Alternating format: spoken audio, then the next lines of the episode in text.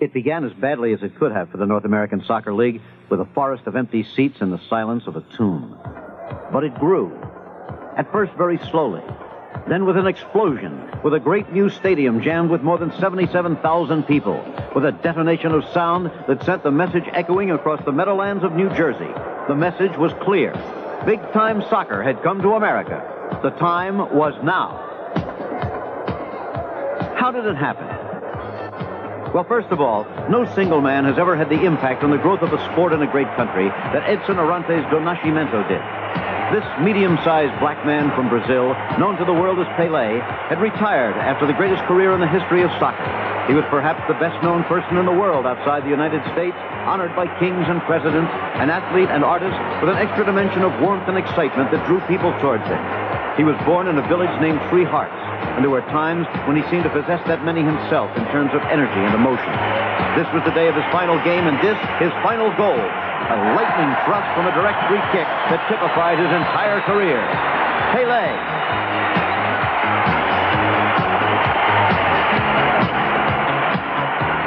period in which he played for the Cosmos of the North American Soccer League, from June 15, 1975, to the day you're witnessing here, his final game on October 1st, 1977. Pele's American career marks the arrival of soccer as an American spectator sport after so many false starts. A soft rain fell that final day, and many tears fell too. Pele had accomplished his mission to America. He had established the sport and brought credibility to the North American Soccer League. But then one day, Pele went away, and the North American Soccer League was on its own. But not quite on its own. Pele had left a legacy of several million young Americans hooked on this football game that really is played with the foot. Male and female, short and tall, black and white and all shades in between, they were the new missionaries. And Pele had left something else. A new professionalism in American soccer, spiced with great names from overseas, drawn to the new world by the promise of riches, yes, but also by the fact that the master had been here, and therefore it must be all right. From Germany came Franz Beckenbauer, scoring now for the Cosmos. But passing, too, setting up Italy's Giorgio Chinaglia in an international display that drew crowds everywhere. There were others. England's Rodney Marsh, now pledged to the people of Tampa Bay, Florida, as captain of the Rowdies. Georgie Best, the stormy petrel of British soccer, was cleared just last week by the International Federation to play for Fort Lauderdale. North of the border, Bob Leonarduzzi, a Canadian of Italian parentage, leads the division champion Vancouver Whitecaps. From the dark continent comes the dark, darting figure of Ace Ntsoelengoe, the African pride of Minnesota. And the Americans are coming too. Alan Mayer, the San Diego goalkeeper, was voted American of the Year last season. While Shep Messing, a Harvard man, makes headlines as spectacular as his saves. And all of them dream of this the moment of victory in the Soccer Bowl, the league's championship game. The long season has already begun and will continue until Soccer Bowl 79 in early September. ABC Sports will be following that story with live game coverage starting May 12th, and today with a look at the league and its stars, with the story from Pele to Diego Pesa, the American rookie phenom. From Phil Woosnam, the league's one and only commissioner, to Dr. Henry Kissinger, former Secretary of State, now chairman of the board of the NASL. Soccer American style. The time has come.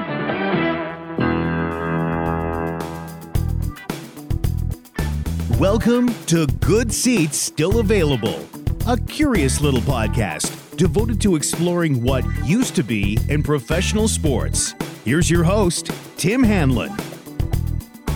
Hey now, how's it going, everybody? Uh, my name is Tim Hanlon, as our uh, dulcet toned announcer Corey Coates has just said, and uh, you have stumbled across, uh, either by uh, by chance or by design, our little journey into sports history. We call it Good Seats still available. Yes, that little podcast that is devoted to what used to be in professional sports. Thank you very much uh, for giving us a listen, giving us a spin on your device, uh, and uh, putting us in your earbuds and into your ears uh, for some uh, hopefully enjoyable listening. And uh, if you are a fan of the old North American Soccer League for the late 60s, most of the all of the 1970s and the early part of the 1980s, this will be a treat for you. If you are just curious about this league, where you may have heard some stories or perhaps maybe follow a team, say, in Major League Soccer uh, that has a name that uh, actually uh, began from the North American Soccer League, let's say, I don't know, the Seattle Sounders or the Vancouver Whitecaps or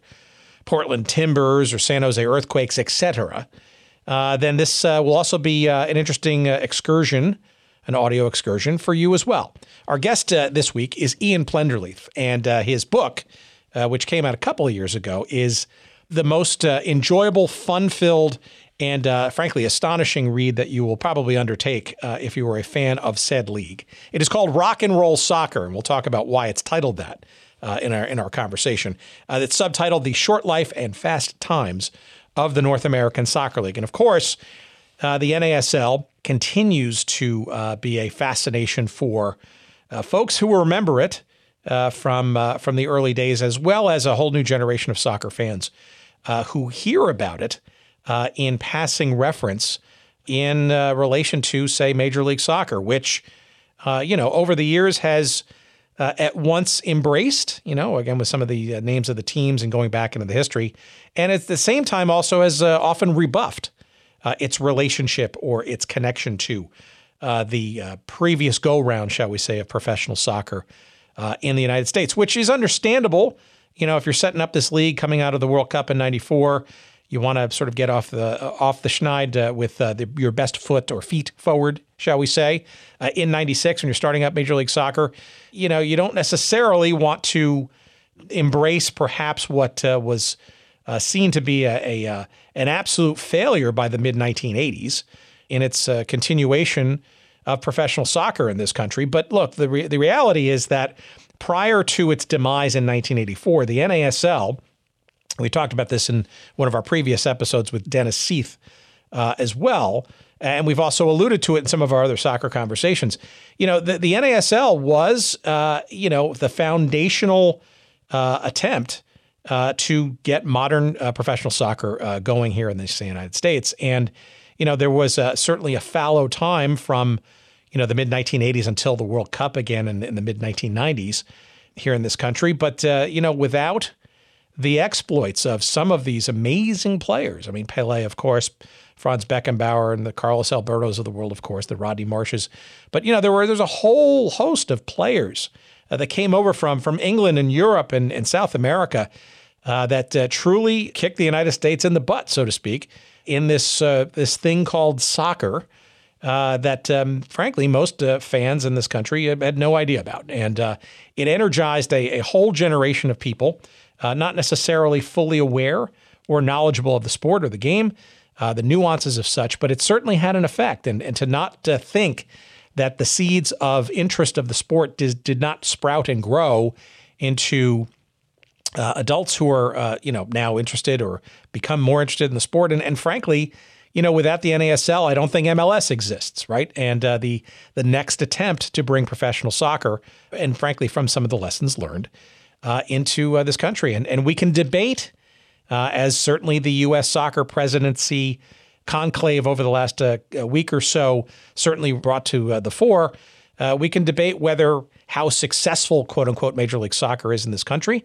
Um, it's undeniable that it is, you know, it is it is a stable and uh, very uh, well thought out uh, business plan for sustaining the sport here in this country. Um, we can debate the quality of it, of course. We can debate the uh, the relative uh, competitiveness of the teams, uh, both within themselves in the league as well as on the international front, and its success or, or lack thereof on the international stage, i.e., the World Cup, et cetera.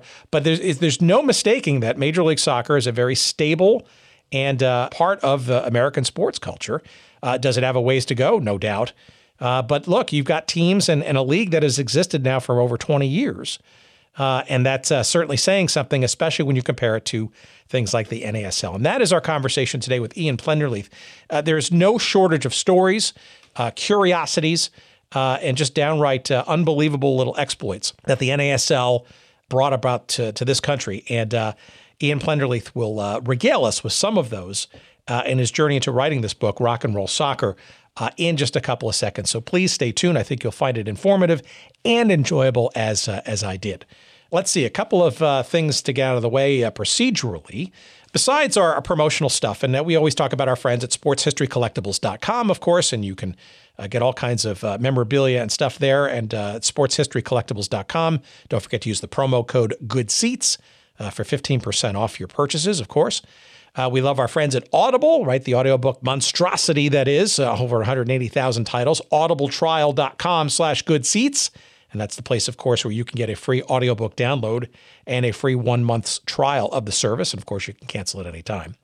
But beyond some of those sort of commerce things, and we appreciate your checking those both out and uh, hopefully giving us a little scratch to keep the podcast going. Uh, we also encourage you, please, by all means, to go rate and review us. Uh, you'd be surprised at how important uh, those ratings and reviews are wherever you get podcasts, but in, in particular on iTunes and or Apple Podcasts. It seems to change every week. I don't know what it is these days, but however you Appleize, shall we say, your podcast listening, uh, we encourage you and appreciate your putting uh, some kind words in the little uh, suggestion boxes there about uh, how much you love this show. Uh, and if you want to make it up, fine. But it helps the algorithms and it gets us uh, discovered more and recommended. And uh, if you really want to do a good deed and you're just uh, too cheap to spend something with our sponsors, well, here's a great way for for very little money, actually none, just a, a couple of bits of your bandwidth. just to go to iTunes and or Apple Podcasts or anywhere else for that matter and give us a nice rating or review. We appreciate it. And we want to thank some of the people who've done that already. Uh, these are not going to mean anything to you, but you, you people out there who, who put these comments up there certainly will. So thank you to AVC65 and SMH718. Uh, we thank uh, R. Mandy for his comments or her comments. Uh, Greg from FAFIF, F A F I F, whatever that means uh, and some interesting names too. George Best Seven, thank you so much. Philadelphia Adam checked in with some nice comments, thank you. And Reed Rock with some very nice commentary uh, just last week. So thank you so much for those reviews. Keep them coming, as we say, and we appreciate and frankly benefit from them. So please continue to do so uh, early and often, as they say. Okay, got that all out of the way. Thanks very much for sticking through that, and uh, let's get to our very fun and interesting conversation with uh, with Ian Plenderleith. He, the author of Rock and Roll Soccer: The Short Life and Fast Times of the North American Soccer League. As always, please enjoy.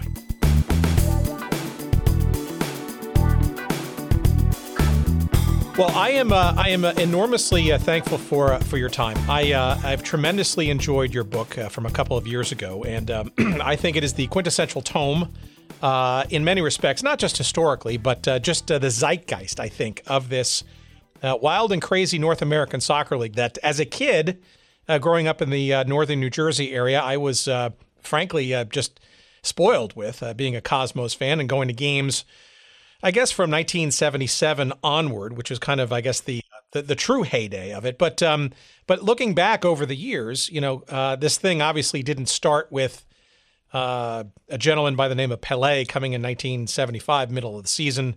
You know, things were obviously uh, growing and uh, and festering and and uh, building up into something uh, significant. And um, you know, b- before we sort of got to the the craziness, I guess, of this league. Uh, a lot more was sort of in, in play prior to.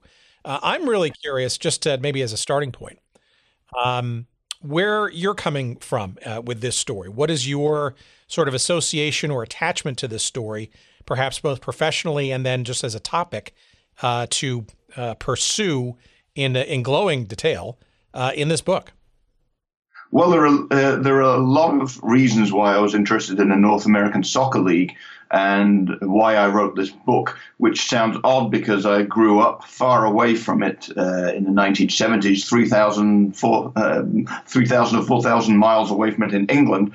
But in England, we were aware of it because, of course, a lot of English players went over and played there, and there was a lot of coverage in, in, of the NASL in the in the British press and even on the uh, soccer programs on TV.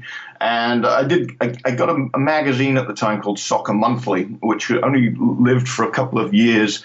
Uh, very, it was a very intelligent magazine, uh, which made it stand out from the other publications. And they wrote a lot of pieces about the NASL. They were very curious about the developments in America, and they followed a lot of players over there to see how they were getting on and what it was all about. So that's when I first became aware of the interesting uh, jerseys and uniforms, the fact that they played on plastic fields, all the uh, razzmatazz that was going on around the game. There were always pictures of cheerleaders printed next to these articles, which as a 12 year old boy was, of course, of some uh, interest to me. And um, it was just seemed slightly surreal to us that there was that the Americans, who we traditionally thought had nothing to do with, with soccer and didn't know anything about the game, that they were making this rather weird attempt uh, at establishing a league. Now, of course, uh, in, in my, my, youth, uh, the NASL died and went away, and I forgot about it. But then, several years later, uh, in my 30s, I moved to the United States uh, and to Washington, D.C. with my family. And uh, my job was basically uh, being stay at home dad to my two young daughters. I was also working as a soccer coach, as a referee, and as a freelance journalist and writer about, about soccer. And uh, one of the jobs I had for, for a while was working for the uh, U.S. Soccer Players website, uh, the the um, uh, organ- the union for the for the national team players, and uh, I would occasionally write uh, history features about various past aspects of U.S. soccer. And what always fascinated me about U.S. soccer was that people said well, it doesn't really have a history. Um, but I think it, I think it does, and I think uh, what I wanted to do in reconstructing um, my book about the NASL was to to to point to a really important chapter in U.S. soccer history, not just because it, it, it formed the basis for, for what has come since, but also because uh, the NASL I feel had a huge influence on the global game because it was one of the first, uh, really was the first league to be like a truly international setup.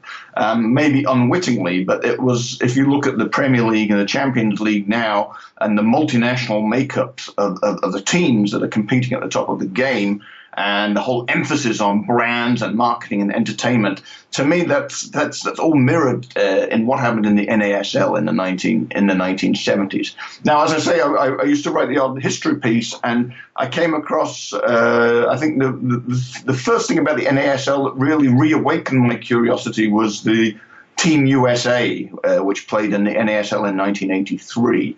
And uh, I was totally intrigued by the idea of the US national team being allowed to play in the US domestic league. So I wrote a piece about that. And then I also uh, bought a copy of Colin uh, Jose's uh, NASL statistics book uh, from eBay at, at, some expense. No, it's and it's the Bible, right? You know, it's the uh, the Dead Sea Scrolls of the North American Soccer League, right? It, it is. It's a beautiful book to browse through, and I've been browsing through it again today. And you just come across new things every time you look in it. And for statistics geeks, it's it's a, it's a it's a it's a great uh, compendium of everything every goal and every kick that, that happened in the NASL. And looking through this book, I realized how many teams there were and how they moved around, and there were so many players that I recognized from my from my youth in the 70s, and play, players like not just the big names, but sort of uh, players from, from, from the lower leagues in England whose names I knew, like uh, Alan Woodward or uh, Trevor Whymark, who, who were first division players, but they weren't massive, massive stars on an international uh, scheme. And players like Geoff Crudgington, who I'd seen play uh, in, for Crewe Alexandra uh, against my home team, Lincoln City, in the English fourth division. Just and it, it just uh, it, it, it really woke up the, the, the soccer geek in me to thinking there must be so many stories to be told from this league. Now I know that the, uh, uh, the narrative at that time was well the story of the NASL was just the story of the Cosmos, and I did read the book uh, once in a lifetime, which I thought was a good book. Uh, I did see the movie once in a lifetime, which I thought was not such a great uh, portrayal of an entire league. And I think that that movie set out to describe a story that it decided in advance that the movie, the, the, the league was all about uh, sex and drugs and decadence and the cosmos and everybody having a crazy time and taking drugs and going to Studio 54 and hanging out with Andy Warhol and Mick Jagger. And to me, that was a very simplistic uh, retelling of the league's story. And as I came to discover when I talked with a lot of the ex Cosmos players, it wasn't at all an accurate story. And of course, it ignores the entire uh, fascinating story of how the, the league built itself up. The other teams in places uh, as far apart, uh, uh you know, it was a, coast to coast league. So there were teams, uh, huge soccer culture founded in the Pacific Northwest through the NASL. Um, team, very successful teams in LA, in Florida, in, in, in Fort Lauderdale, and, Tampa, and the Tampa Bay Rowdies, of course. Uh, the phenomenon of the Minnesota Kicks and uh, the, the interesting story of how many teams came and went in, in Washington, D.C. as well. Those are just some of the, the, the, the uh, narrative arcs which I think were completely neglected. And, and that's why I wanted to, um, to write a book which wasn't necessarily a comprehensive game by game or season by season history of the NASL, but I wanted to tell a story of what I think it symbolized uh, in, in U.S. soccer history. Well, no, and uh, I, I, totally uh, agree with sort of the sentiment, right? I mean, indeed, a lot, I think a lot of sort of, um, you know, passive observers, I guess, uh, or, or, or memorists uh, certainly remember the Cosmos. They remember Pele, right? But, you know, they seem to sort of forget sort of those other things. And, and we, we have to remember that by, what, 1978, you know, this was a league that had 24 franchises, right? Which is, you know, probably the beginning of the end of its, un, you know, the beginning of its undoing, right, for for various reasons, which we probably get into in a, in a few minutes. But um, you know, th- there were players streaming in from all over, especially Europe, certainly a little bit of South America, uh, and some of the quality of the play was uh, was was was quite intriguing. And you had some of the world's best players, uh, aging or otherwise, uh, here on these shores. I think um, you know, we look back in sort of our respective youths, we may not have um, necessarily uh, appreciated maybe until till later on.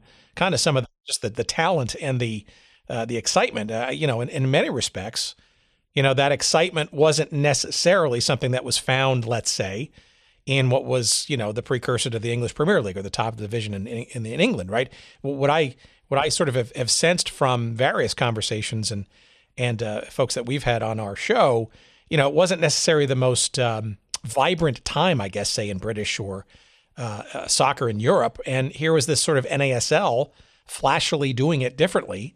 And uh, I got to think that it was flickering onto your television sets and, and through your uh, through your magazines in a sort of very colorful and uh, distinctive way by comparison.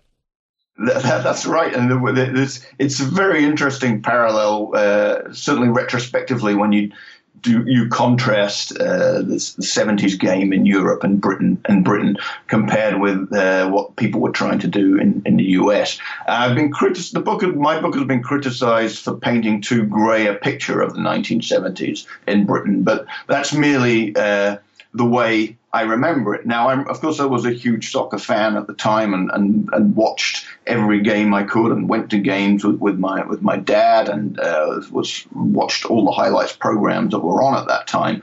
Um, but if you uh, looking at it uh, more analytically now, it's easy to see why attendances were going down in Britain. Uh, the standard of play uh, was was technically high, but the way the game was being played was becoming more and more negative and more geared towards uh, getting results. And a lot of the flair players at the time came over to the US because they felt they were being basically kicked out and fouled out of the English game. Uh, players like George Best and, and uh, Frank Worthington and, and Rodney Marsh. And they, they came to the US saying it's, it's you know, obviously a lot of them were quite open about the fact they were coming for better contracts and good pay and a different lifestyle. Um, but that all tied into the fact that there was this perception that, that England had become a very grey uh, country and that the, this uh, on field uh, negativity was also uh, backed up by the, the violence that was going on around the game uh, in terms of supporters. And that was something that you, you cannot deny looking back on had, had a really negative offense, uh, uh influence on attendances and um, just made a lot of football grounds and stadiums, which had not been renovated in, in any way for decades, had really unpleasant, uh, nasty, vitriolic places to be. So the game was still surviving, but it was it was taking a severe battering, and it wasn't until uh, the 1980s and uh, the various uh, terrible stadium tragedies that woke people up that, that the game was able to to take stock of itself and take a long hard look at itself and say we need to we need to to reform and find out what's what's gone wrong and, and how we can uh, make things right again. So. Uh, so, so, again, going back to my perception of America in the 70s, we, we, we used to. It, it's, it's funny how little news you got back then. Uh, you, your, your media was limited. So our perceptions of America were basically down to to Starsky and Hutch and the Fonz and Kojak and all the American TV shows and occasional music videos we would see on top of the pops. And um, th- this, this was uh, so it had this uh, really exotic, still very foreign feel to it, and and and, and certainly. Uh, the, the sense that there was something extra special about the US, which I think was probably what attracted a lot of uh, British players to go over there. A lot of the British players I talked to said they had never been to America. They didn't know what to expect. Some of them had not been in, even traveled outside of England before, and they suddenly arrived in this land. And this is going back to when the league started in, in the 19, uh, late 1960s. They were just absolutely bowled over by the possibilities and space, and uh, for want of a, a, better word, just uh, the freedom they suddenly found themselves in, being unknown in, in a different country, and and having this this new opportunity. Uh, some of them quite late in their careers suddenly open up for them. They were very grateful for that. Yeah, we've had a uh, we've had a, a few folks um, uh, with that. So Clyde Best was a guest. We had uh, Bobby Moffat, uh, ex of the uh, Dallas Tornadoes, uh, all sort of regaling in some of those in some of those stories, and it was it was definitely a, a different sort of world. Um, not only in terms of uh, uh, opportunity and, and excitement and, and being able to sort of play the game in a more sort of uh, I guess definitively offensive and exciting style, but frankly also the relative arid land, shall we say, about the the knowledge of the sport of soccer in this country, right? So, uh, you know, the fans maybe took to the players and and and sort of this new sort of idea and concept and game, but uh, clearly uh, we're not talking about um, a huge uh, population in the United States, aside maybe from some. Uh, ethnic enclaves and, and, a handful, including myself, of course, uh, of, of white suburban kids who were, you know, rattling around this game. Um, mm-hmm. Soccer is pretty much a foreign, quote unquote, sport uh, at that time. And, and in many respects, I think you talk to some of these old players who were playing in that time, uh, it almost felt messianic, right? In terms of, or missionary, in terms of their, uh, of what they started to recognize fairly quickly is that they were teaching the game to people, uh, both by their play and their, and their activities.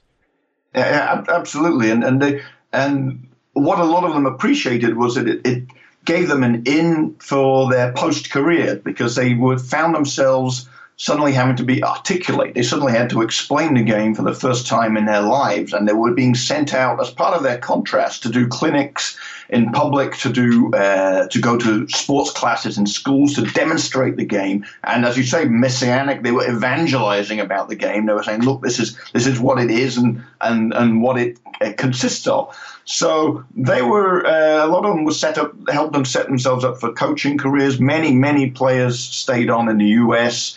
Uh, and made uh, and, and, had careers as coaches or started up their own coaching schools. And many of them found that they went into sort of communications jobs as well, and that was helped by the fact that they uh, they came to the US and were were able to found a, voice for themselves. And and I know from my own personal experience coming to the US as as, uh, as a typical sort of um, introverted, uh, slightly repressed European, that you find the American personality often infectious. So people just come up and start talking to you and maybe telling you their entire life story in half an hour and you never see them again.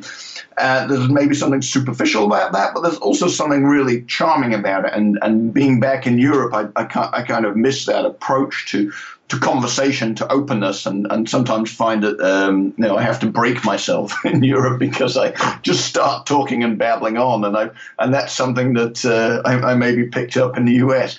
But going back to, to the early days of the of the NASL, you're talking about um, uh, these uh, a few soccer hotbeds. But basically, the, the US was in ignorance of soccer, and I think that um, if you look at places like Atlanta and uh, Dallas, for example, where soccer started from scratch with teams, and they, they were those were clubs that really sent their players out, uh, English speaking players out to to um, do their best to publicize and promote the game. And you see you see in in, in those two areas, uh, there's a massive um, soccer playing strongholds now. hundreds of thousands of kids play soccer in the, in, in the suburbs and in the cities like every, every weekend. And, and all that goes back to, to the educative principles uh, of, of the NASL and, and, and its foundation as a teaching base to, to try and bring the game to America. All right, let's step back for a second. So you you you're here in the states, and you finally sort of recognize that the, the NASL story, the narrative,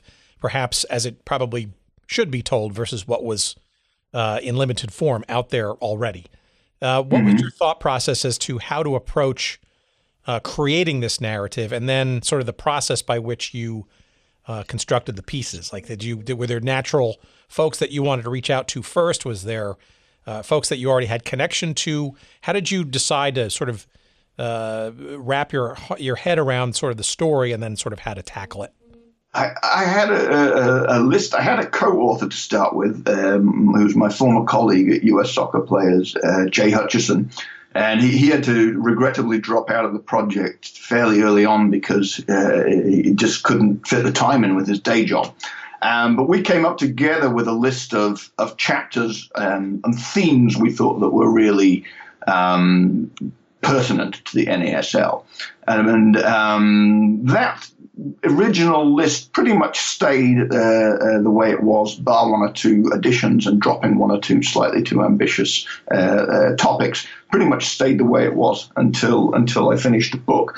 Um, now, where I got very lucky was through a contact and was was meeting up with Dick Cecil who was the uh, one of the early executives at the Atlanta Chiefs when the, when the team was founded. Now he was a young man at the time, so most of the owners and uh, team executives and administrators from the founding years of the league, unfortunately, no longer around. But Dick, um, very, uh, um, very grateful to him. He, he, invited me down to Atlanta for an interview and gave me a tremendous insight insight into how the league um, started up and, and what the uh, how the, its founding fathers had first been uh, inspired by the 1966 World Cup uh, in England and the full stadiums and the cheering crowds and the and, and the action from those games.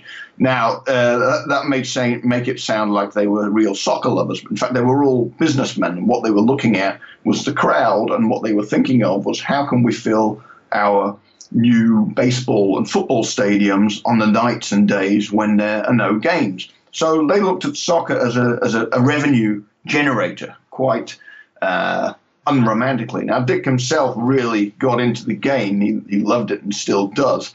Um, but but uh, the, this kind of the conversation did bring it home to me that the America in the 60s was still actually a relatively open market in terms of sports. So the, the, the guys who were trying to bring soccer into the stadiums were were not really um, encroaching on on the other sports, although baseball was severely ris- resistant to, to, to soccer coming to the US.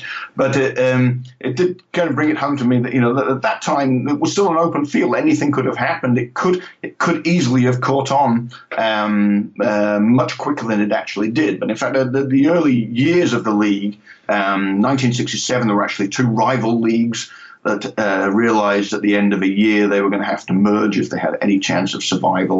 1968 was the first year of the NASL proper, and immediately was um, had to after the end of that season several of the owners dropped out it went down from 17 teams in 1968 to just five teams in 1969 so the league almost died several times before, way before the era of, of Warner Brothers and Pele and, and the glamorous years of the 1970s.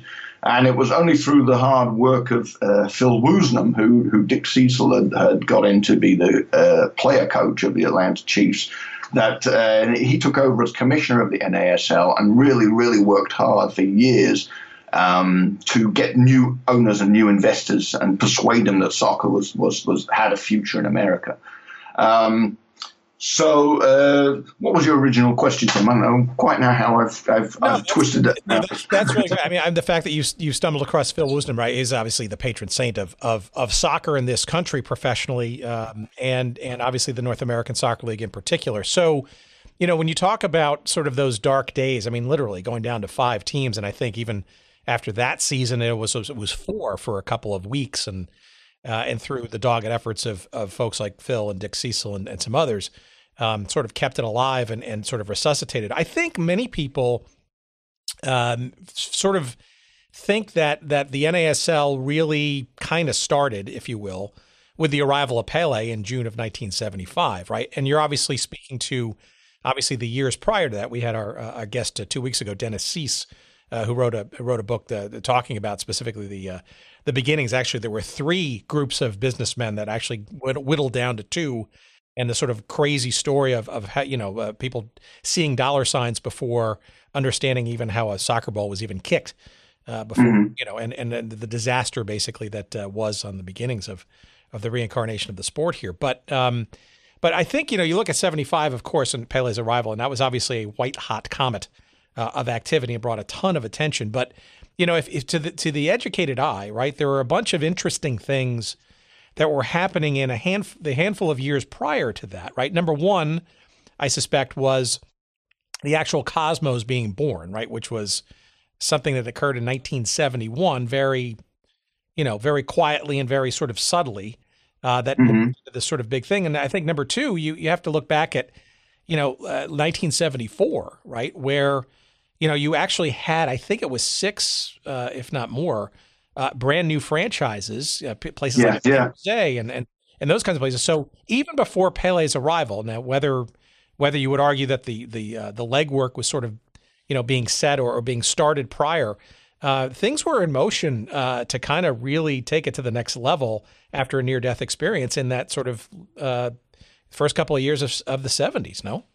Yeah, it's it's intriguing to think what might have happened to the league if Pele had not been signed because Woosnam was bringing it onto a, a level keel and and and he had cut back uh, budgets. Teams had become very realistic in the early 70s. They uh, shortened the seasons. Um, they had European teams come in to sort of play some games against uh, the NASL teams to to eke out the fixture list a little bit and add a bit of variety. Um, they would get a lot of players in from uh, hard up English sides or Yugoslav sides on, on cheap, cheap, short summer contracts. And a lot of the players were working part time, doing coaching as well uh, to make ends meet. So this, the, the, the league was suddenly being run on a realistic shoestring budget.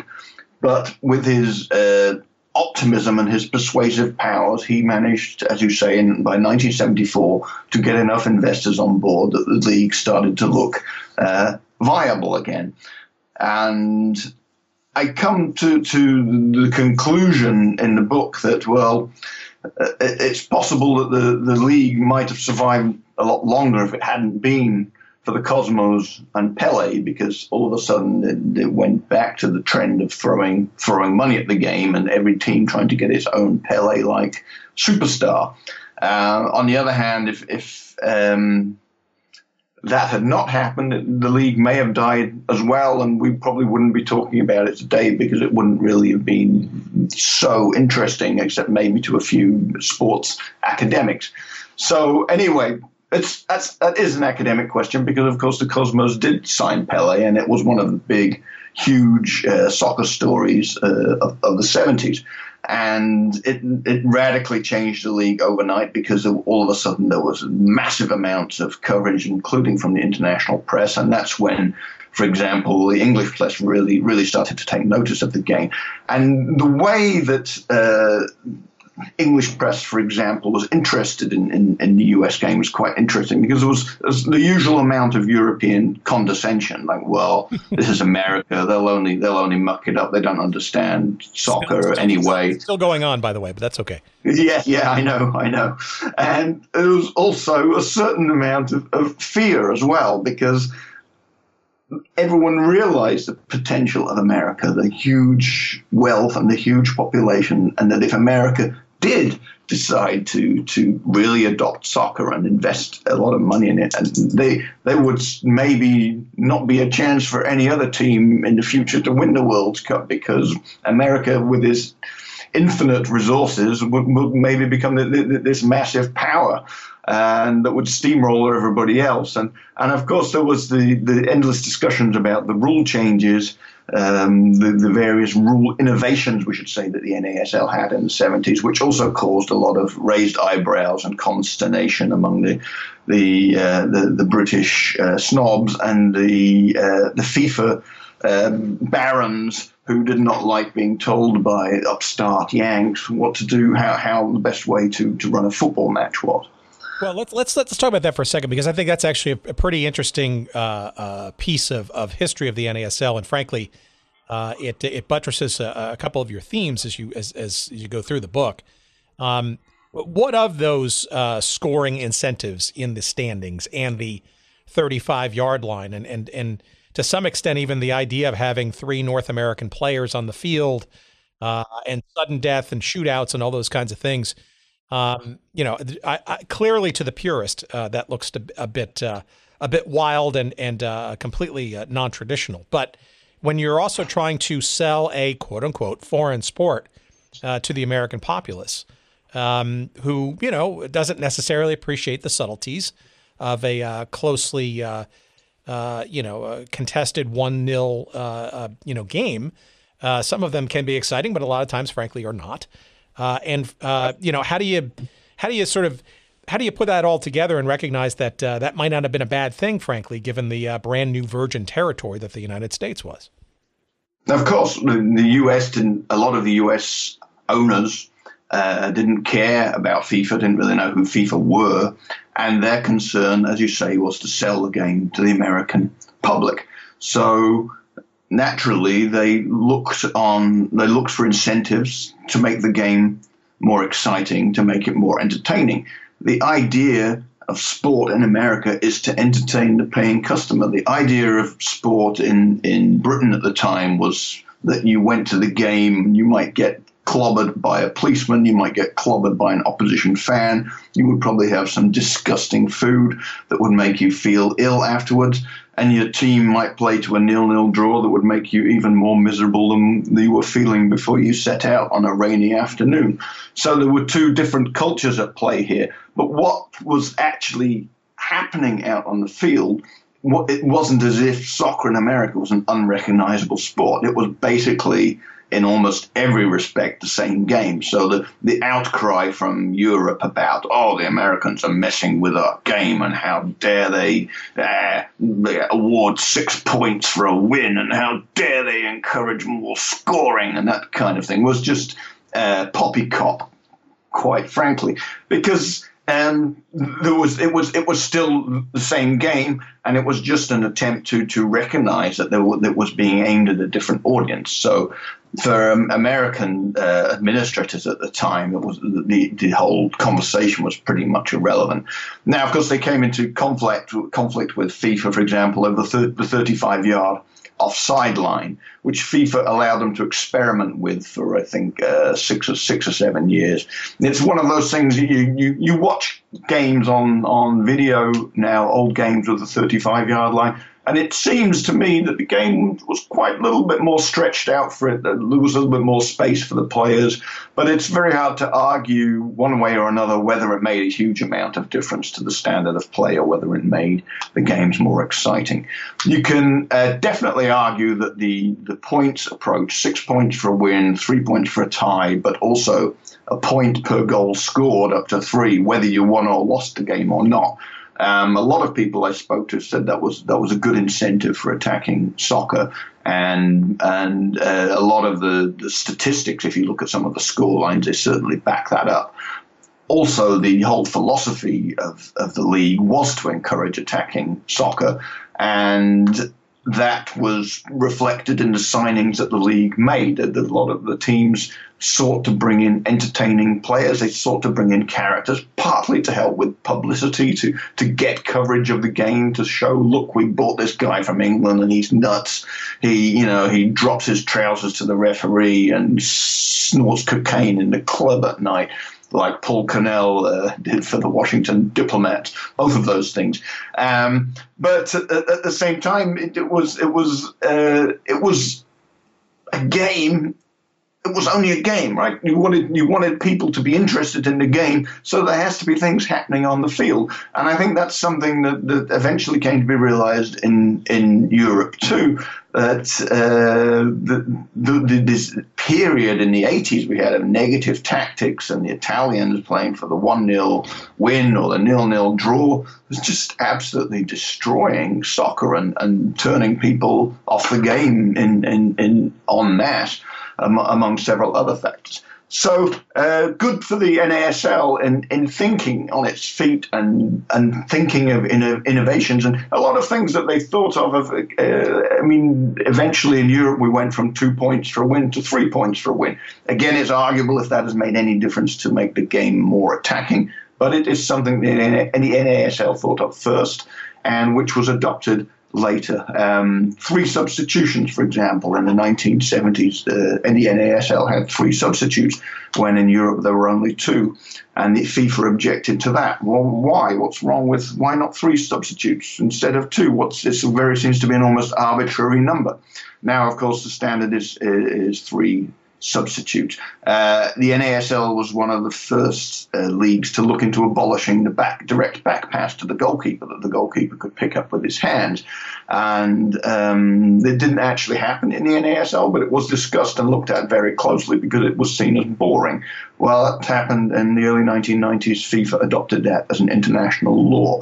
There was the idea of player numbers and players' names on shirts to help fans identify the players seems like a very logical thing, but it also took the uh, international game a long time to copy the NASL on, on that front as well.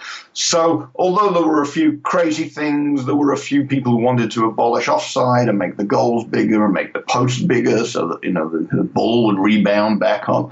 All these things were discussed, but they were not implemented because people realized that was that was taking things too far. But a lot of the innovations that, that the NASL uh, put into place turned, turned out to be quite logical and sensible ways of making the game a, a slightly more watchable phenomenon.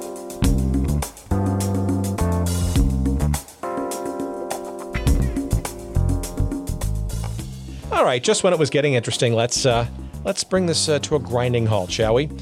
Ah, just kidding. Uh, we got to pay the bills around here, and uh, our friends at Audible have been very helpful in attempting to allow us to pay some of those bills, and uh, we want to call them out now uh, and remind you that uh, a free audiobook download is yours for the taking, and also a free one month uh, subscription to the service uh, of Audible at audibletrial.com slash good seats. Again, audibletrial.com slash good seats for your free one month trial of the Audible service and, interestingly, most interestingly, a free audiobook download for you to enjoy. 180,000 titles and growing uh, every day to choose from, and there's uh, absolutely no excuse to not find at least one title amongst that uh, cavernous uh, selection uh, available to you that uh, you won't find to be enjoyable and and good for the soul, including a couple of books that might be interesting to our audience, and yes, some new ones, frankly uh, that I'm finally listening to. One that I'm listening to right now uh, is by Carson Cunningham. It's narrated by Paul Bamer, and it's called Underbelly Hoops Adventures in the CBA, aka the Crazy Basketball Association, which is really, of course, about the Continental Basketball Association, which for many years was sort of this ragtag minor league. Uh, of the NBA, and that's uh, it's a book I'm about two chapters into right now, and uh, hopefully maybe a guest will get uh, for a future episode. Also, uh, in my queue, next up uh, is another guest that I'd like to get.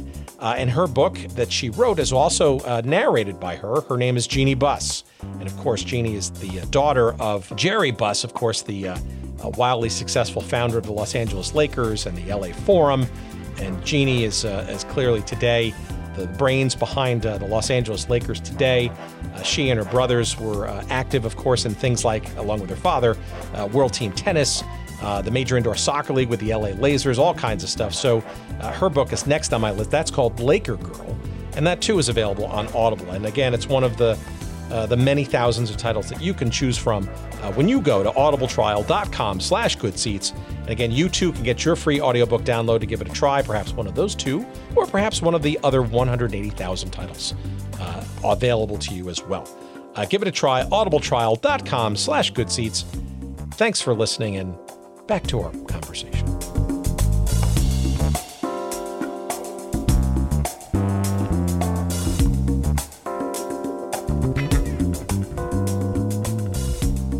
in your conversations with the players uh, and the ones that I've had uh, thus far in our little podcast journey here, um, it almost seemed to be like they relished all these changes and and and and dynamics and stuff. I'm sure some were a bit bewildered and or flummoxed by them, but um, I guess I, would love to know, sort of in your in your interviews and as you're putting together the book, did um, was most of the um, uh, the memory, I guess, uh, of the players that you talked to uh, that of fondness and or um, of enjoying their sort of at least on field uh, exploits despite all these rules changes and um, you know versus say uh, not really you know being a fish out of water and, and not really adjusting appropriately Yes, yeah, and I think that one of the things they enjoyed most was the, which I forgot to mention a minute ago, was the the shootouts that uh, settled tied games. Sure. And the, the, the NASL started out with, um, I think they started out with sudden death overtime in the playoff games.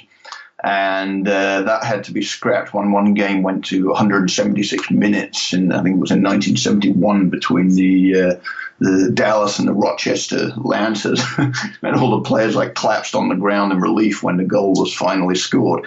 So then they went to to I think uh, half an hour overtime with penalty kicks. And then eventually, I think in the, in the sometime in 1977, they went for the for the shootout, so the th- which was started the same principle as penalty kicks, except it was a player starting out on the 35 yard line and dribbling towards the goalkeeper who could come off his uh, line. And so many players said they thought this was this was a uh, fantastic innovation because if it was had been like a dull nil nil draw on a hot evening, at least the fans had that to look forward to at the end. And let's face it, one on one situations are always exciting, whether they happen in open play or whether you create them artificially at the end of the game. And they're certainly a little bit more egalitarian than, than the penalty kick, where the shooter is, is always favored. The only people who spoke out against that was was one of the goalkeepers I talked to. I think it was Arnie Mausser who said he didn't he didn't really like them. He actually preferred the penalty kicks. But um, uh, another one or two goalkeepers said it gave them the chance to be a little bit of a hero on the night. And uh, of course, the, the, the players, um, Rodney Marsh, for example, in his typically outspoken fashion, said he thinks that you know FIFA should have adopted these years ago instead of penalty kicks. And that's one of those things where I think, well, that, that really did like light up crowds, and I think for again for the European soccer establishment, that's just seen as a little bit too over the top. You know, even though it's a much more even contest between shooter and goalkeeper than the penalty kicks and possibly a much uh, um, uh, um, more, um, if you like, a, a, better gauge of a team's soccer skill than the penalty shootout. It's just seen as a bit too a bit too extreme in terms of entertainment. But uh, I would love to see that that introduced and experimented with, at least given a chance to see if, if fans actually like it.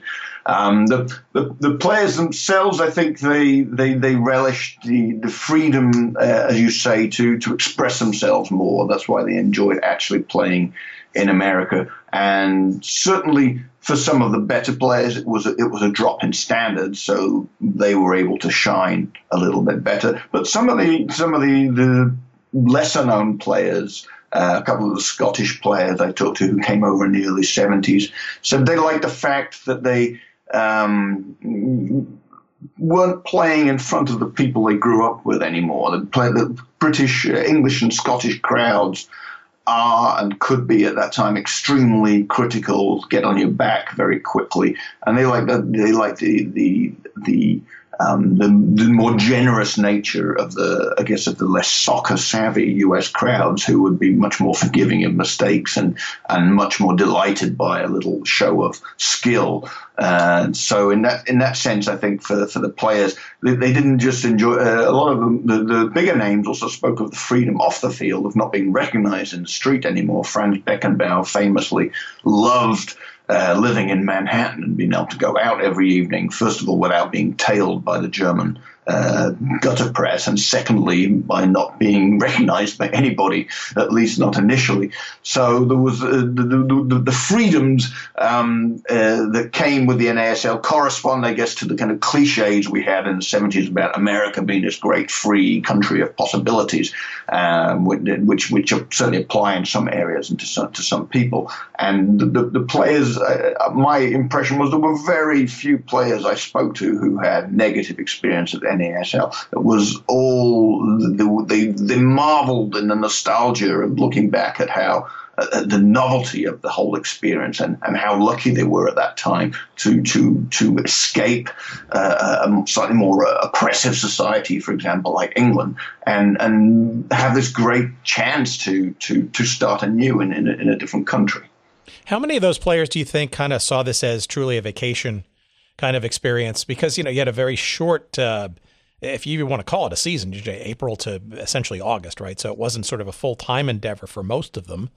Uh, mm-hmm. The opportunity to play year round, uh, while, while, perhaps getting some sun and some uh, uh, some decent pay in addition to their sort of their regular sort of uh, uh, you know playing in, in their their home countries. Um, did did you get the sense from these conversations that players saw this as uh, you know, as opportunity or as a paycheck or somewhere in between, or did it depend maybe perhaps on on the player and maybe how old and where they're. Oh, I, I, think both. I think opportunity and paycheck, and, and nobody, uh, everyone loves an opportunity, but if it comes with a with an enhanced paycheck, um, a lot of the players I talked to compared their wages and and and in America, what they were getting in England or Scotland at the time, and America rates, the American rates were much more favorable. And I imagine that played a huge role. And, and, and that also led to players staying on. If you getting paid enough to allow you to finance a house, and um, I guess at some point you may meet a, a local woman, that is uh, the kind of thing that's going to allow you to stay on. Uh, Geoff Barnett, the former Arsenal goalkeeper, he still lives in Minnesota. I, I spoke to him and he said he met his wife on the uh, I think it was the Bloomington Strip, it was called in Minnesota, where all the sports stars used to go and, and hang out in the evenings. In fact, he had a very, very funny story he told me about how uh, the players were all uh, assigned to get a, a, a certain kind of car um, from the club, which was a Chevette. And uh, I looked it up online, and it looks like something that was manufactured in, in Albania, maybe around about 1972. The antithesis of the luxury car, for sure. he went to complain to the club and say, "Look, you know, I'm a bit of a bloody celebrity around here now. You know, I don't want to be seen driving this thing." And uh, so he found this clause in his contract which said that if he didn't, uh, if he didn't, if he refused to take the Chevette, he could get a certain amount of money instead. And the next thing he knew, like the club was organising to go and see this uh, dealer who got him a Volvo, so who's driving around in a Volvo, and all the other players like demanding to know what had happened and why he wasn't driving a Chevette like the rest of them. And I, and I said to him, well did you care? He said, no, I didn't care at all. it was uh, so there was. Uh, that's kind of illustrates the, the, I think the the shackles a, little bit that, that, that they were that were loosened in terms of um, uh, the players' daily lives compared to maybe what they were they were they were experiencing back in, in England. I'd love to sort of segue again into a little bit into uh, some of the other sort of player stories, I guess, that stuck out. I mean, clearly there were some more interesting uh, escapades, shall we say? I, you know, Rodney Marsh, who uh, did the foreword in your book, uh, recounts a few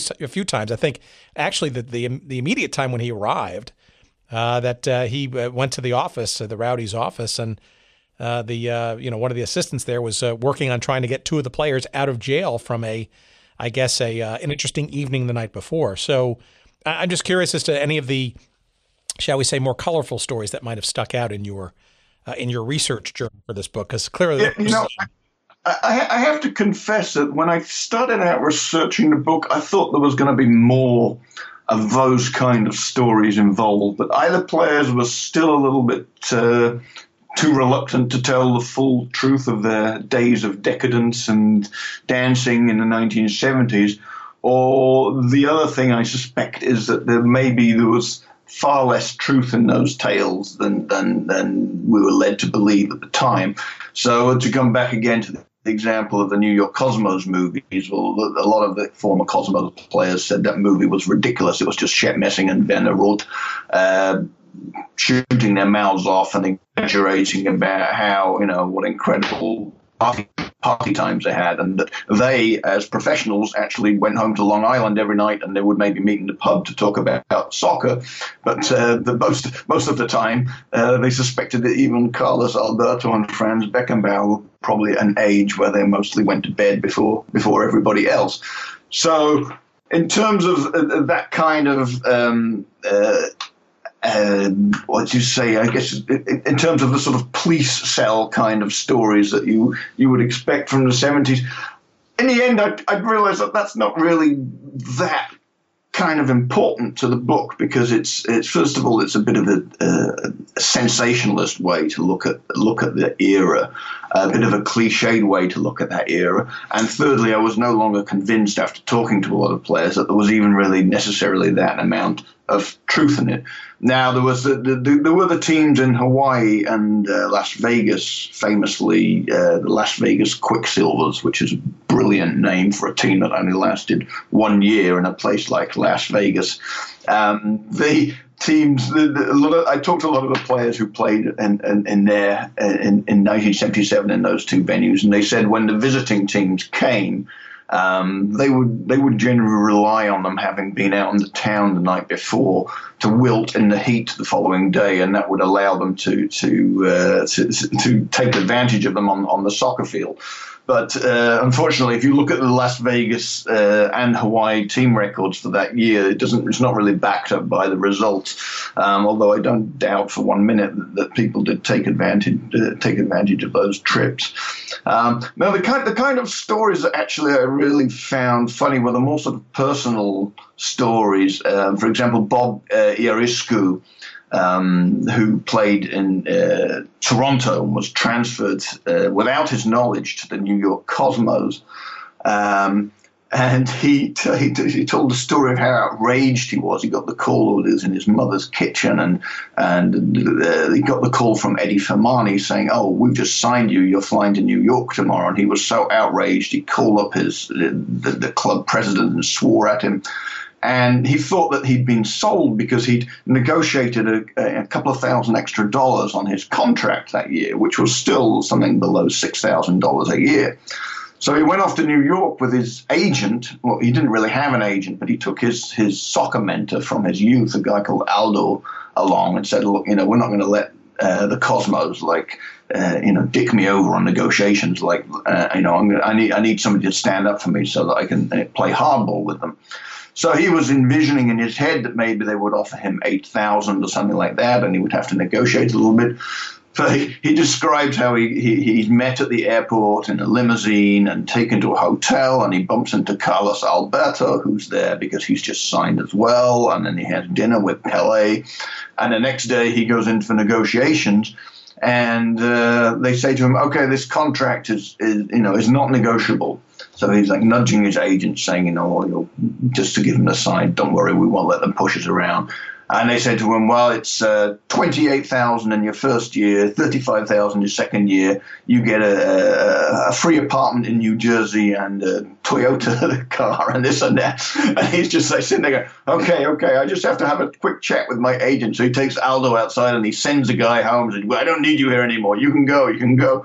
And I, I love the way he told that story. It was, he, he has a very uh, engaging way of talking as well and, uh, and, and and this was kind of typical for uh, it, it, was not only a good story, but it typified the kind of insanity of the league at the time that the Cosmos were suddenly offering these massive contracts for players who were one they weren't bad, they were maybe not uh, quite the same kind of world beaters as, as Pele and, and Carlos Alberto.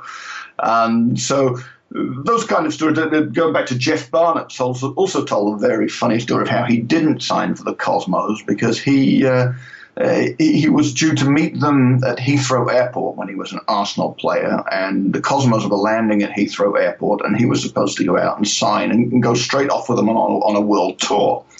And he told me, he said, well, you know, the thing is, my dad had, had a real thing. He taught me that, you know, you should never trust anybody who doesn't shine his shoes and wear a clean shirt.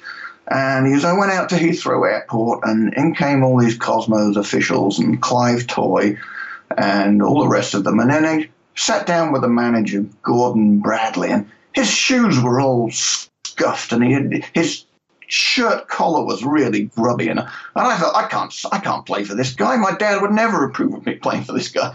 So he said he told the guy he was with from Arsenal. He said, "No, I'm, there's something wrong with this deal. I, I, I, can't I can't sign for the Cosmos."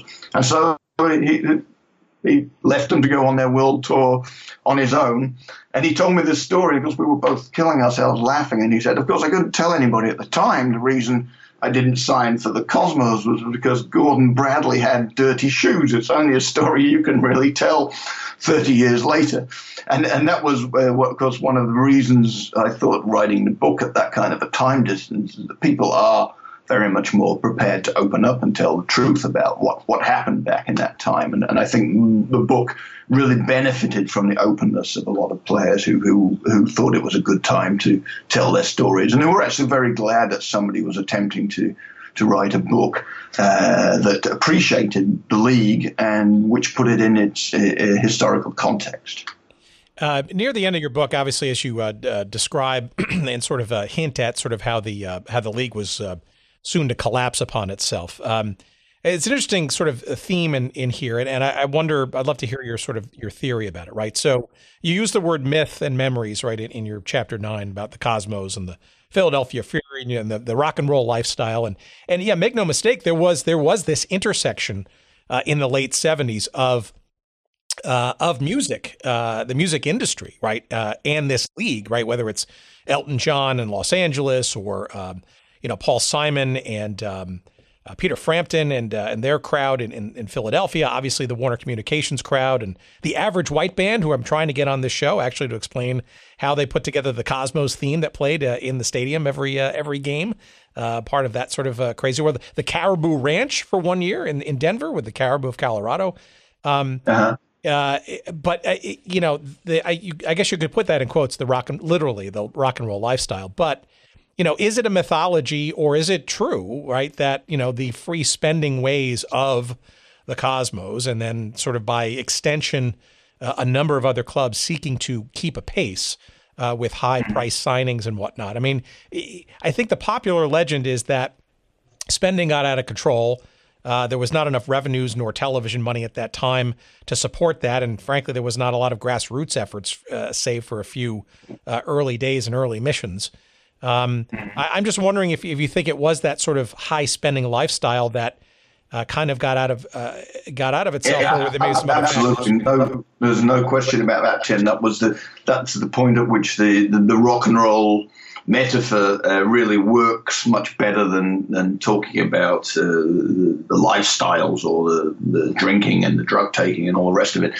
Um, what, what I really came to understand why why I called the book this to start with was exactly for the reasons you described that the the whole um, phenomenon the wheels kind of came off a little bit like uh, you know it was it was very much like a crash and burn kind of league. It, it suddenly rose spectacularly. Uh, the Cosmos and the league itself, very much like you you you see in the pop world, where a, an artiste or a band suddenly becomes like a huge thing and it's filling stadiums and everybody's talking about them and then the whole thing dived and crashed just as quickly as you might find again in the rock and roll world if a star overdoses or suddenly uh, goes bankrupt because they were cleaned out by their management team or because they hit a creative black wall and suddenly could write songs no longer. And the sad thing I think about the NASL is is uh, is there's a very prosaic document published in 1977 by several of the league's executive about the best way forward for the league. And it was a very rational and um, sensible set out of what the league needed to do to survive. And unfortunately, it was ignored by Phil Woosnam, who was on a course of expansion in his enthusiasm to get as many people on board as possible and expanded the league too quickly. And many of these new owners were looking at the Cosmos, were looking at Pele, were looking at big stars, overspent, and uh, uh, found that their investments were being sucked uh, into a black hole and that the, the soccer was not going to make them rich as they'd hoped. And that en- ended up dragging down the league um, and into extinction over the course of a few short years. So, in that respect, the, the rock and roll analogy is quite apposite. And you mentioned the Philadelphia Fury, which lasted for three years, uh, the Peter Frampton, Paul Simon, and Rick Wakeman vehicle. And uh, that was that was a classic case. They, they put a lot of money into a team that was just frankly really poor and uh, didn't attract crowds because it not only did they not play exciting soccer or win many games, they didn't even really have the rock and roll lifestyle to go with it. And it, may, it might have actually helped if some of their players had gone out and, and, and, and caroused a little bit more on the town and got some bad publicity. Um, so it, in that in that sense, the, the, Philadelphia Fury was, was kind of like a, a, almost a more a better example of the league's crash and burn policy than, than the Cosmos, because at least the Cosmos had uh, uh, had well, they had Warner Brothers behind them covering all their losses, so they, they weren't quite in the same situation as all the other teams. But um, yeah, and, and, and, it's that, and, and but it, at the same time, looking back, it's that kind of rock and roll image of the league, which makes it such a kind of eh, even a little bit sexy to look back at compared with say, I don't know what uh, the, you know the the Italian second division in the 1970s. I mean, who, who, who knows who knows what was going on there? It was it was a terrific story. Uh, it was a terrifically interesting phenomenon, the whole league at the time. And as I said at the start of, uh, of our conversation, it was also really um, influential on on the world game. Now, again, I've, I've, I've, met some resistance to to that theory, which is ab- absolutely fine. I'm prepared to admit it's only a theory, but I still can't help but, but thinking of the NASL every, every time I see the way that the Champions League and the Premier League are now presented to us with this massive hype. Um, always emphasis on the stars and the big names, the, the constant attempt to to sell themselves and sell their game to an ever, ever wider audience. And I think if the NASL had happened a few years later, if it had had the luck to have got in on uh, cable television and got itself a, a a good TV deal, it would have been uh, a much more viable economic and business proposition for the, for the people who'd invested in it. Because if you look at the names, um, uh, Pele, Beckenbauer, Johan Cruyff, Gerd Müller, George Best, uh, Carlos Alberto, Giorgio Chinaglia, all those players saying, playing in the same league at the same time, if there had been uh, the kind of global television network uh, then that there is now, that, that would have been a, a massive uh, incentive to for people around the world to, to have watched that league. So, coming out of this project, uh, first of all, do you think there's a documentary or two in here, right? So, you mentioned the Cosmos documentary, which, you know, to me was uh, sort of uh, heaven, right? Because I grew up watching the Cosmos as a kid and some very fond memories. But, but indeed, you know, the narrative was, you know, a lot of it's about, you know, Giorgio and sort of, you know, the heavy handedness and, you know, maybe he was part of the the, the Iron Fist that kind of brought this team down. But you know, I, I wonder what I've yet to see though is anything that. Uh, uh, you know, kind of really does a, a decent treatment. And frankly, I think the the twists and turns and the visuals, right, of of the journey of the North American Soccer League, I think at least in some sports cable history kind of segment, uh, would be very interesting, especially. And this is this leads me to also to a legacy question. Um, when you finally see Major League Soccer here in this country actually reaching back, uh, not necessarily fully and genuinely, but you know the fact that a number of teams are are uh, named after or uh, or and and seemingly continuations of teams that came in the 70s in the North American Soccer League, right? So Seattle and Portland and San Jose and Vancouver and you know, the New York Cosmos and the in the uh, rebooted uh, North American Soccer League, the Tampa Bay Rowdies. These names have come back, and it's very interesting to sort of see how uh, a new generation of fans uh, kind of want to know like where this team name and, and all the history, very little of it that, that's known, uh, you know, started from and, and what sort of led it to what it, what what's around now. I guess my question is twofold. One, do you think there's any uh, further work in your world, uh, either written or in a documentary form? And number two, uh, you know, how much of a legacy do you sort of see uh, from this league, short and brief and exciting as it was, in what is now American and or the world stage? Mm-hmm. I, th- I, think that you could definitely make a, a, fantastic documentary series about the about the uh, NASL.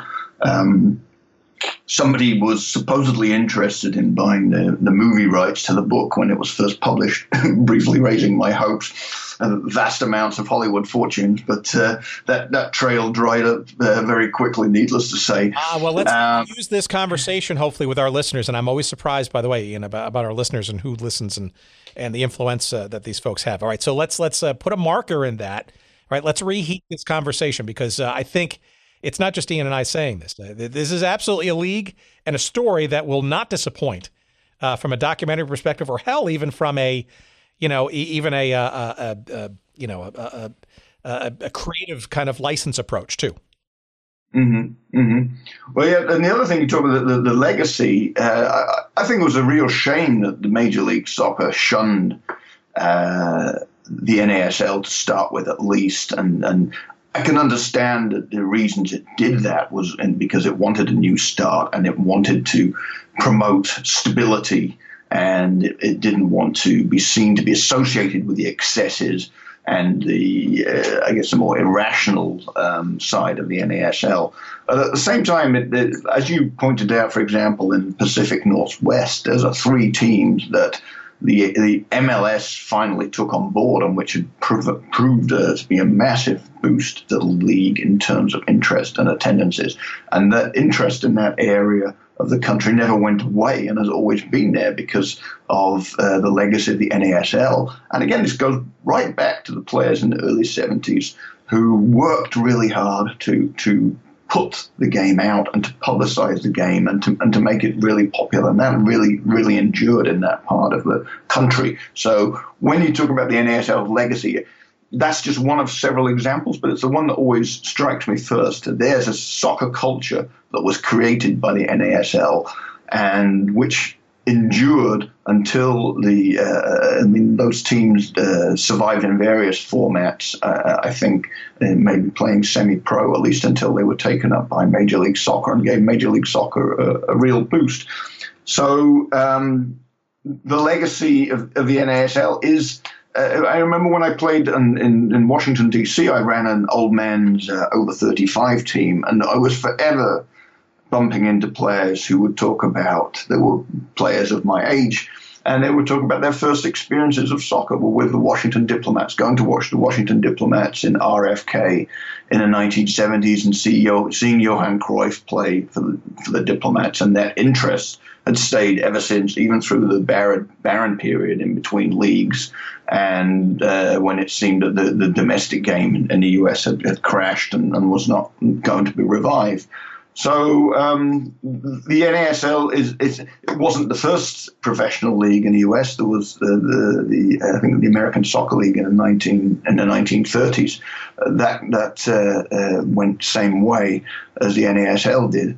But I think the, the NASL was the first national coast to coast league, and that was what has made it, uh, uh to me, a, a, kind of stand out as, as, as the really the true beginning point of, of soccer in America as a, as a nationwide phenomenon. And that's what, and, when, and I always used to laugh in, in, in England when I went back um, visits, and people would say to me, Well, is, is soccer ever going to catch on in America? And I tell you, you just have to drive around suburbs on a, a, spring evening, and every single spare bit of grass you will see there are kids playing soccer. There are so many leagues, there's so many tournaments, weekend after weekend. It's it already is it's already caught on in America a long time ago. It's already a massive sport there, and and and that I, I think a huge amount of credit goes to Phil Phil Woosnam and, and the North American Soccer League.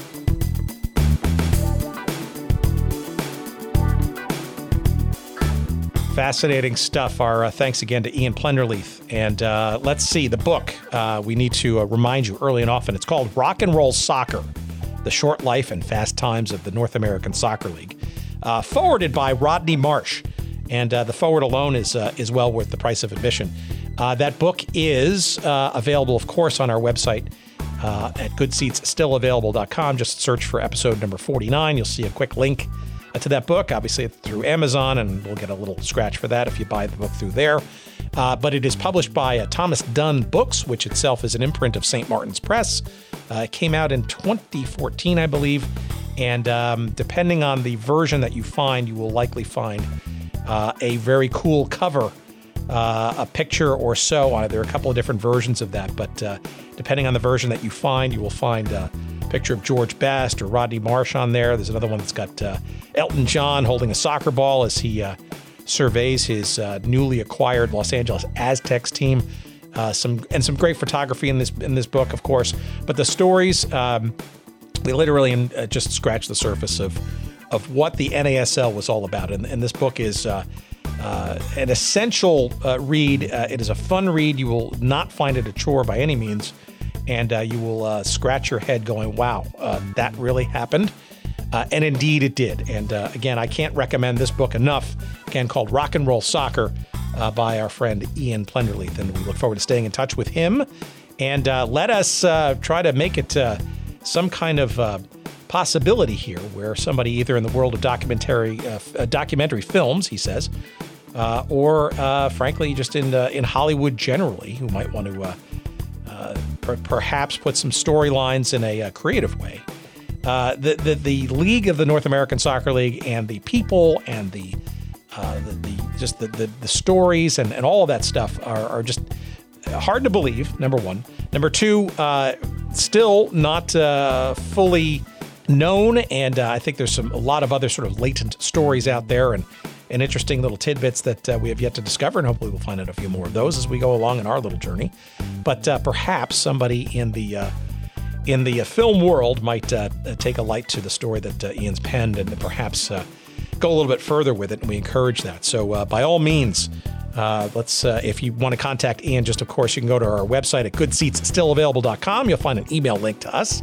We can certainly hook you, hook you up and get you connected after you read the book. Uh, in uh, addition, of course, on our website, you will find all of our social links. And on Twitter, you'll find us at Good Seats Still. Uh, on uh, Instagram, you'll find us at Good Seats Still Available. You can follow us there. Also on Facebook, there's a page devoted to us as well. There's, you know, no uh, no excuse not to be able to at least follow us on a, on a regular basis on social media. And we appreciate that uh, those follows and that interconnection with you, you great fans out there early and often. We appreciate that. Um, Coming up in the next couple of weeks, we're going to try to get a couple of other ways to support the show. We'll probably get a little Patreon page going. Uh, we'll probably get some uh, some other uh, commerce and some other advertising opportunities coming up too. So be on the listen for that. And again, last but not least, we want to thank our friends at Podfly Productions for their uh, their efforts in putting all of our little pieces together into something that's somewhat coherent and uh, giving you uh, something nice to listen to. Uh, Eric Begay and Corey Coates, David Gregerson, and yes, he is literally a doctor. I'm not to, I can't explain what kind of doctor he is, but Jerry Payne, Dr. Jerry Payne, our inimitable uh, editor and producer, uh, doing yeoman's like work uh, for us, as always, here on the show. So thank you so much to everybody at Podfly, and that's podfly.net. By all means, check them out if you want to get podcasting yourselves and tell them that we sent you, will you? That'll help us too. And, and I'm sure you're going to be uh, impressed with their, uh, their capabilities and, uh, and their friendliness too. All right, that uh, it does it for me. I appreciate your listening. Uh, we ramble on no more, and uh, we look forward to talking to you sometime next week with another fun filled episode. Thanks for listening. We love you, everybody. Thanks for listening. Bye bye.